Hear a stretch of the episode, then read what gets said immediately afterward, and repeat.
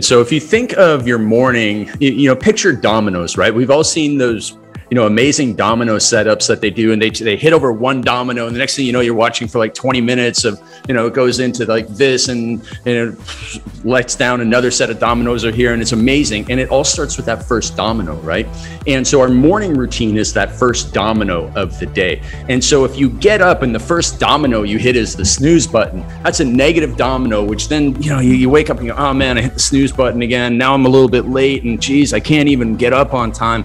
Like, that's a negative domino. And so if your morning routine is full of negative dominoes, which, you know, includes, you know, too much caffeine and some sugar for breakfast and getting into traffic and being late, man, that can really set you off on the wrong foot. And it takes a real professional to get back on track from that. Now, that's our guest, Craig Ballantyne. Craig Ballantyne is a productivity and success transformation coach, co-owner of The New Early to Rise, and the author of The Perfect Day Formula, How to Own the Day and Control Your Life, a book that goes beyond the morning routine to offer an ideal way for high performers to stay focused on what they called to do. Why not set yourself up by hitting the positive domino on the other side, right? You know, you hit that domino of getting up on time or a little bit early, then you go right into something. You know, I teach people to eat that frog first thing in the morning, and that's a quote from Mark Twain that we can talk about in a second.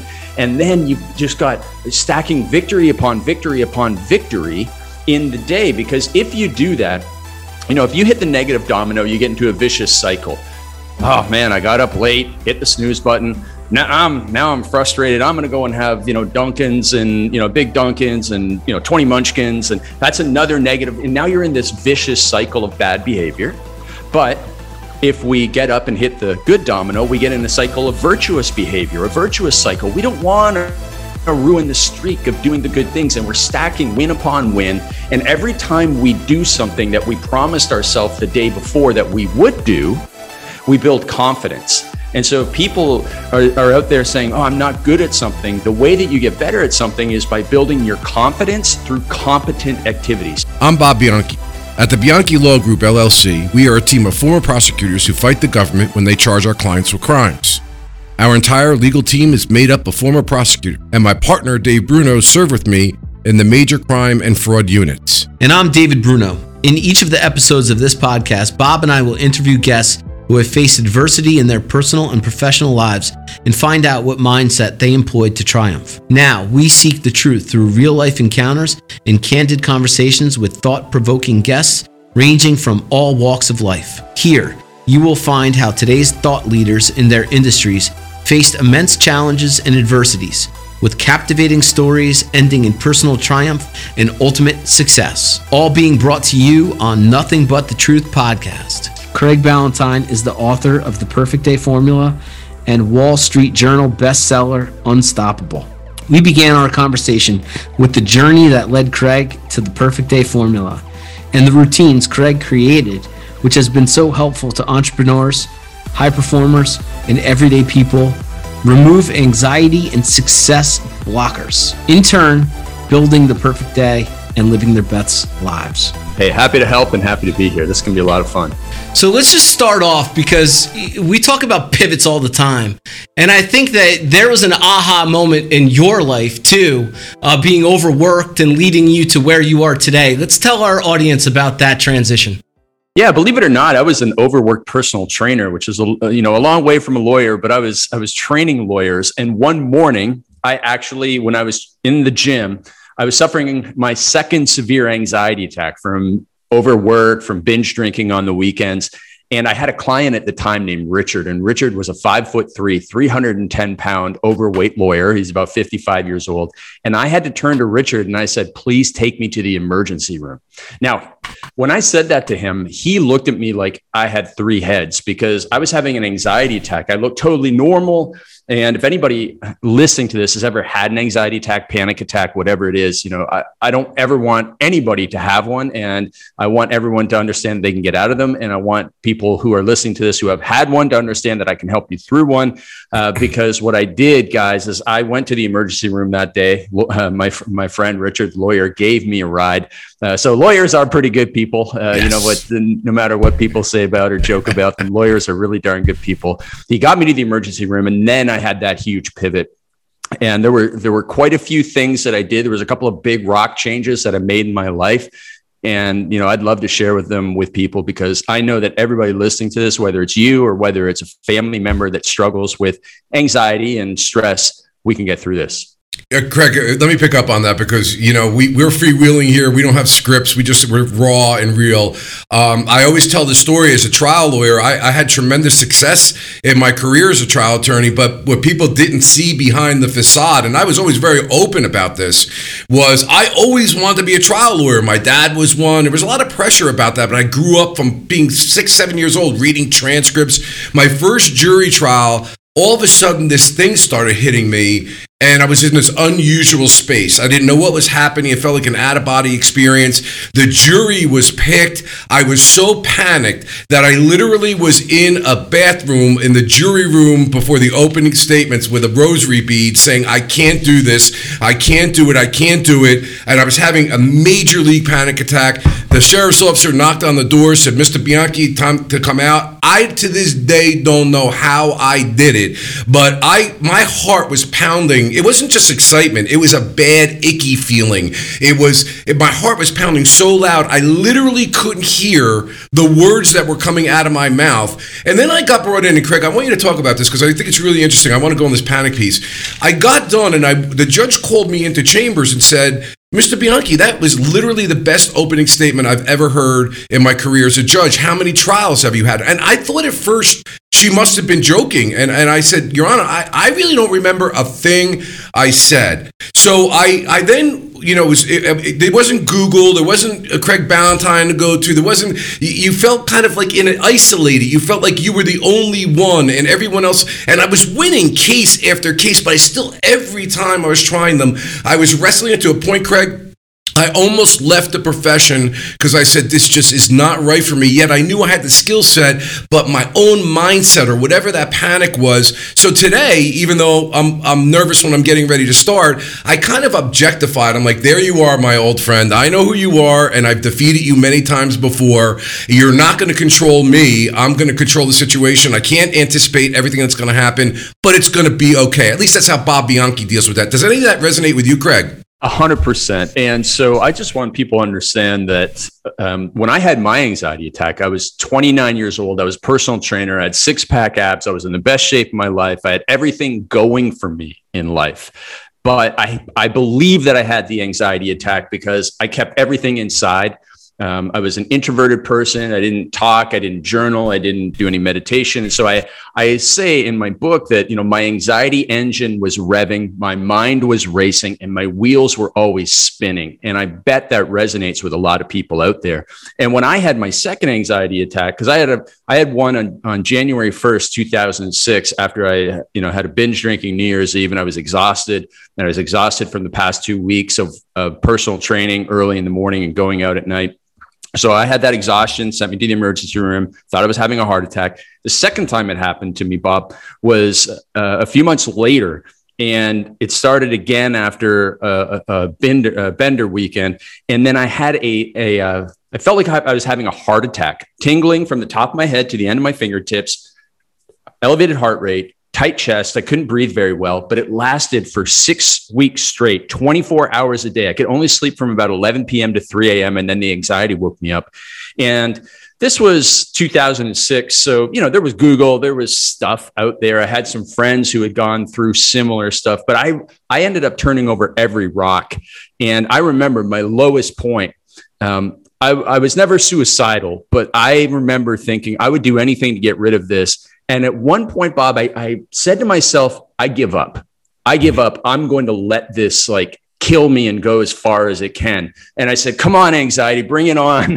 I was sitting there in my tiny little apartment in Toronto where I had this. And I said, bring it on. And it was funny because by saying that in my mind, and I was like almost like clenching my fists and trying to make my anxiety worse, that I actually then had a real problem. And the anxiety went away from having a real problem. So I realized a lot of this stuff was self-afflicted because, again, keeping everything inside, not talking my problems out, not, you know, admitting my weaknesses to anybody, being, you know, putting the facade of being strong on, as you mentioned. And so then I learned how to do some journaling. I learned how to get a little bit of talk therapy. I get a lot of value out of doing these presentations, discussions, podcasts, et cetera, because it's, it's another version of talk therapy for me. And now, and to anybody that's listening and suffering from anxiety, understand, I know how you feel, and I know how paralyzing it is, but now I actually look back and I kind of joke around when I tell these stories, because I have so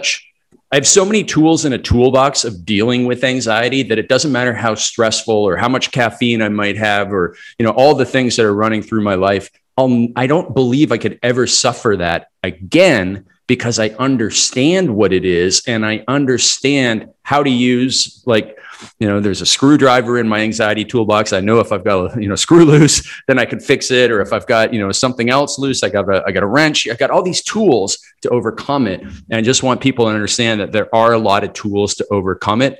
And, everything from reducing your caffeine intake to improving your sleep, those simple things. And then again, just getting the thoughts out of your head, because if you live up in your head, like I do as an introverted type of person, it can kind of paralyze you a bit and put you in that anxious mindset. And one last thing I'll say is that anxiety is fear of the future. Generally. So you had fear of the future, in that bathroom stall, because you believed that there was something that was so bad that was going to happen to you, but it was so imaginary. Mm-hmm. And that's why a lot of people suffer that anxiety. And it unfortunately is very common among our youngsters today too, because of the prevalence of social media, and that's comparison syndrome and all that sort of stuff. So I just want to, again, everybody, including the parents of kids with anxiety, understand that there is a way out. Yeah, Craig, I so much resonates, and I'll get throw to Dave probably on the other side of the break, but yeah. I like to address this because I think it's such a huge issue. And then once it wasn't an isolated incident for me, once it happened, did you experience this? You start all of a sudden every day, I'm like, is this going to happen again? Am I going to feel that way again? And you start thinking and thinking. And like you said, and I lecture around the country on this all the time, to live a joyful life, you got to live in the present moment and realize a thought is just that. It's not real. It's self-created by you. And 99% of the things when you look back on your life that you worried about, and you look back and you say, oh, none of that even occurred. I created my own self-misery. We got about a minute. What do you think about that, Craig? Absolutely. And so I say action beats anxiety, because what I realized, and this is just for stress as well, because if you're sitting there and you're worried about, your credit card debt, or you're worried about your relationship with somebody, or you're worried about your health, you can sit there on the couch and you can just think about it, and the problem only gets worse in your mind. The only way to solve that problem and to alleviate the anxiety is to go and do something. So action beats anxiety, and work beats worry. Wow. Amazing. Craig, I'm so glad that Dave brought you to the table here. Not only your amazing success, we'll talk a little bit more about that on the other end of the break, but I think that the public service message that you just gave out there, I try to do the best I can. People say, oh, come on, not you. Hey, what you may see may not be what's going on internally in the dialogue, but I'll say one thing. I think you would agree with this. I'm proud of the fact that despite there's no courage in the absence of fear. That's a line I like to say, is no courage in the absence of fear. And if I had derailed my career and not done the things that I did, even though I was fearful of them, I would have hated myself afterwards. So I look back on it, and it was a great lesson to me. And like you, I try to pass that forward. And Craig talked to us about some really important stuff, Dave, about what was the beginning of an evolution from all bad things. Good things can come from them if you focus on not the negativity, but let me understand it, let me control it, or work on the things I can control, not worry about the things I can't control. And then he then catapulted that into, I know you're a big fan of his amazing success. So Dave, take it away. Yeah, two quotes that jump out at me from the first segment of this is, anxiety is fear of the future, and action beats anxiety. Right? And that's what you have taught me. That's what I am living day to day right now, is that, look, a lot of people can relate to your story. A lot of people can relate to feeling overwhelmed and having that fear and anxiety, but tell us about the tools. And let's start off with that morning routine. Why is it so important? And how do we manage these overwhelming tasks that we have to do?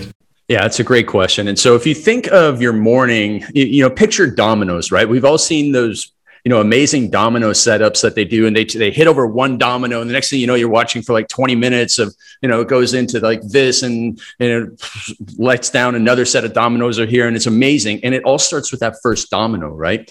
And so our morning routine is that first domino of the day. And so if you get up and the first domino you hit is the snooze button, that's a negative domino, which then, you know, you wake up and you go, oh man, I hit the snooze button again. Now I'm a little bit late and geez, I can't even get up on time. Like that's a negative domino. And so if your morning routine is full of negative dominoes, which, you know, includes, you know, too much caffeine and some sugar for breakfast and getting into traffic and being late, man, that can really set you off on the wrong foot. And it takes a real professional to get back on track from that. Now, of course, we need to be professionals and be able to get back on track, but why not set yourself up by hitting the positive domino on the other side, right? You know, you hit that domino of getting up on time or a little bit early, then you go right into something. You know, I teach people to eat that frog first thing in the morning. And that's a quote from Mark Twain that we can talk about in a second. And then you've just got stacking victory upon victory upon victory in the day, because if you do that, you know, if you hit the negative domino, you get into a vicious cycle. Oh man, I got up late, hit the snooze button. Now I'm frustrated. I'm going to go and have, you know, Dunkins and, you know, big Dunkins and, you know, 20 munchkins. And that's another negative. And now you're in this vicious cycle of bad behavior. But if we get up and hit the good domino, we get in a cycle of virtuous behavior, a virtuous cycle. We don't want to ruin the streak of doing the good things, and we're stacking win upon win. And every time we do something that we promised ourselves the day before that we would do, we build confidence. And so if people are out there saying, oh, I'm not good at something, the way that you get better at something is by building your confidence through competent activities. So go and do something, get a victory. Now you built your confidence. You believe you can come back for more. So there's so much power in the morning routine, but I will say one last thing, that the morning routine actually starts the night before. So if you struggle with, you know, what to do in the morning and you're doing your to-do list in the morning, you're already too late, because what you need to have done was a little bit of planning and preparation the day before so that you know how that morning is going to look, because everything that you appreciate in life has been scripted. Whether you're a football fan or some other type of sports fan, every play is scripted. Those teams practice those scripted plays over and over and over again. If you're a Broadway fan, do you think any of those plays are just people going up there and winging it? No, absolutely not. They're absolutely scripted out, and our days need to be scripted out for maximum success as well. Yeah, action beats anxiety. Let's talk a little bit more about the frog, eating the frog. I mean, look, my 6-year-old and I, we started drawing frogs, Craig, literally, and putting them on the to-do list because it's so important. But the frog's important. Why? Because it's so, if it's an early morning task, you're beating everybody up. You're not distracted with emails. You're not distracted with social media. And you're getting what done, Craig, in the morning as your frog? You're going to GSD on your MIT ASAP. Now, before I get to the frog and what that means to GSD on your MIT ASAP, let me just tell you something. We'll go back in time to the anxiety attacks, 15 plus years ago. And I was waking up late, and then I was checking my phone.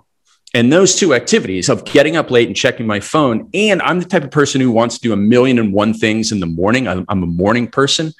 Man, that just put me in a state of anxiety and panic. So what I did was I joined the 5-minute club. You know, a lot of people have heard of the 5 a.m. club, and you think, oh man, I got to get up at a crazy hour to achieve anything in life. That's not true. I got up 5 minutes earlier, and I took 5 minutes longer to check my email. And I did that for a week.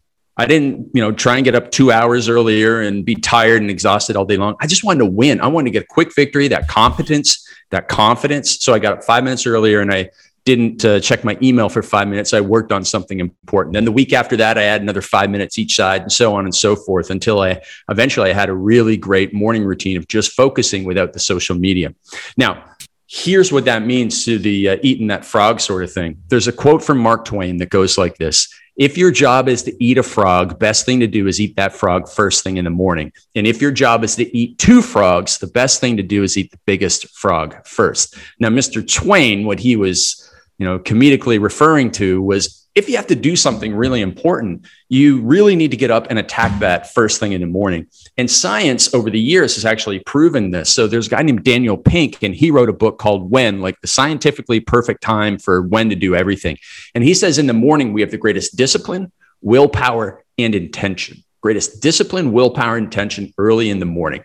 And, you know, I'm not saying it's 6 o'clock in the morning. I'm saying it's whatever is early in the morning for you. You wake up with those three things. And so if you're waking up in the morning and you're doing your to-do list and figuring out what to do in the day, and you're using the greatest mental capacity of your day to just to figure out what to do, well, you're already too late. So that's why we make that to-do list the day before. And on that to-do list, we build a priority to-do list. So you're going to get up and get stuff done, GSD, on your MIT, your most important task, as soon as possible. And when you do that, the impossible becomes possible. Whether you want to write a book, whether you want to work on a script for your opening for the trial, whether you want to make a sales presentation, whether you want to, do Bible study, whether you want to work on your credit card debt and get out of credit card debt. Like I always say, I always use that example because everybody can understand that one, whether, it's a very successful lawyer or whether it's a beginner in their career. It's like,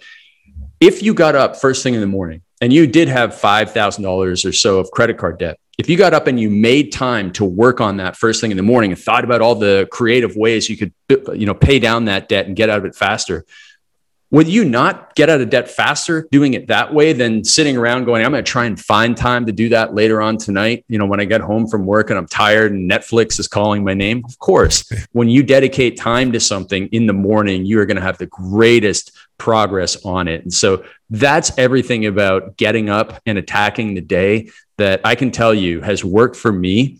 And the last thing I'll say is, again, you don't need 3 hours on something. You can make progress in as little as 15 minutes, 10 minutes a day on your number one thing first thing in the morning, and you chip away at it over time. And you can write a book in 12 weeks, writing 15 minutes a day. Yeah, Dave's pointing at me right now when you're saying that. Everybody tells me you should write a book. Bob's been writing a book since 2000. I don't know, 10. Yeah, no, since 1999, I've been writing a book. I tell you what, he's right. He's right. You should write that book, and you should write it in 15 minutes a day in the morning, because if you can type at all decently, you'll be able to get 300 to 500 words done. You do that 6 days per week. You get 1,800 to 3,000 words. In 10 weeks, you get 30,000 words. All of my books, I've written three of them, are about 40 to 50,000 words. So you're looking at before Labor Day finishing your book. There you go, Bob. All right, Craig. That's a challenge. I'm going to get up and eat a big frog. I was like, why did we bring this guy on again? Yeah, well, Craig, actually, I want to, we only have a limit. I wish we could have you on for a lot longer, and we really appreciate this. But I think in using my story as an example, and I'm interested in I think a lot of people, myself included, with the book, like it's about prioritization of what's important. And I think that I sometimes am doing things and I'm like, why am I investing all this time in this? It's not really that important. In my life, and I'm not doing things that I should be doing. Can you talk a little bit about that? Yeah, I have a phrase that a lot of people like, and it goes like this: your values and vision must drive every decision. And so my example of this is I want to feel and look like I'm 17 for the rest of my life. And, obviously I don't look like I'm 17, but I want to be able to move. I want to be able to pick up my children. I want to be able to play with my children. I don't want to be saying, oh, my knees, my back, don't have any energy. And so that is one of my most important values in life, to have the energy to play with my children. Therefore, that value and that vision of being able to play with my children with energy drives every diet decision that I make. It drives my fact that every single day, I do things like I walk backwards to protect my knees. I do stretching. I do all of these things because that is so important to me and is non-negotiable. I do not skip those workouts and I do not overeat. I have some treats now and then, but I don't overeat. And so when you have that understanding first of what matters, then you can choose the activities that move you ahead on that. And so I'm sure everybody's familiar with, The Wolf of Wall Street, Jordan Belfort. You've ever seen his movie or seen him speak. He talks about the straight line to success on a sales call. And I think about the straight line to success in my life, that if I know where, my values and vision are my North Star, I want to go in that direction. It's truly a straight line to what I want. I want to be married with kids. I want to have a great relationship, and I want to have a business that builds wealth for my family. That's what I want. That is my straight line to success. And so when my buddies come along and say, hey, it's Jimmy's brother's bachelor party in Vegas. And I go, well, that's not on my straight line to success. I know what can happen to Vegas, even to good people. And I've watched The Hangover. So I know it can happen when you make the mistakes. So that I got to say no to that, because that is a detour on my straight line to success. And I don't even have to think about it. So I can make better decisions with my time when my values and vision are driving every decision.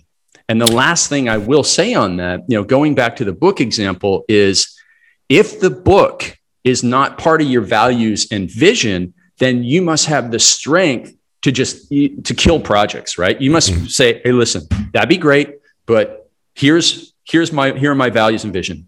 The trial law business, this show, my family, my health, my faith, or whatever. I've already got everything here, and I'm not adding more stuff, because Bruce Lee had a great quote. It's not about the daily increase, but the daily decrease. Hack away at the unessential. And so sometimes, a lot of people have these things in their mind. They're like, yeah, I really should do that. You either do it or you kill it. And when, there's a lot of freedom in killing things and just saying, no, I'm not going to do that. I'm not going to even entertain that thought this year. I'll revisit it January 1st, or I'll revisit it in 3 years. I'll revisit it in 5 years, because it doesn't matter to me right now. As interesting as it sounds, I've got other important priorities. So getting things straight allows you to make the right decisions with your time. And boy, oh boy, do we ever have to be ruthless with our time. Every single day, our time becomes more valuable, because we are not getting any younger. Yeah, well, unfortunately for us, Craig, our time is up, but I have two requests. I would love to meet you in person. I do not say this to every guest, and I hope we can have you back on the show, Craig. Yeah, thanks, brother. Tell us, how do we find you? How does the audience find you? All right, so I'm very... we do stuff on LinkedIn, Craig Ballantyne. I'm on Instagram at Real Craig Ballantyne. That's the place I personally hang out the most. And then I have my books. I give away my books. I wrote my books to be read. So you can get the ebook or the audiobook version at craigballantyne.com/free books. You don't have to put in your email, nothing. You can download them for free, give them to all of your friends, anybody that suffers from anxiety that wants to be more productive. And if someone was wondering which book to start with first, it's Perfect Week Formula. Get Perfect Week Formula from craigballantyne.com/free books. It's my life's work in that book, and I know it'll make a big difference for you. I'm definitely getting it. Well, you're listening to WMTR Radio. It's Nothing But the Truth with Craig Ballantyne, and we are out of time. Hopefully, we'll be able to get him back. We are at Saturdays at 10:30. And Dave, let them know when this podcast drops. It drops on Wednesdays. So you guys are hearing the radio shows on Saturdays. We're dropping the podcast on Wednesdays with the videos. And you can see it all at nothingbuttetruthpodcast.com. Follow my man, Craig. We're all over the place as well. Craig, one final time, thank you. And thank you for the impact you've made on my life, my friend. Happy to help. Thanks, Craig, man. That was awesome. Yeah, that was a lot of fun, guys. I want to give a huge shout out to Craig for his time and introducing us to the Perfect Day Formula system that unleashes the momentum for a perfect day and productive life. What really held my attention was the structure delivered by Craig's system and how he put me in the right mindset when he said, quote, make the to-do list a day before, and on the to-do list, build a priority to-do list, so you're going to get up and get stuff done, GTS, on your MIP, most important path, as soon as possible. If you do that, the impossible becomes possible. You've been listening to Nothing But the Truth Podcast with me, David Bruno, and my law partner and host, Bob Bianchi. We're two former prosecutors and media personalities. If you've enjoyed this episode, we'd really appreciate it if you could leave a review and share this podcast to anyone that would benefit from these stories of rising from adversity and thriving for ultimate success. For more information on this interview with Craig Ballantyne, see the show notes of this episode in your podcast app or visit nothingbuttethetruthpodcast.com.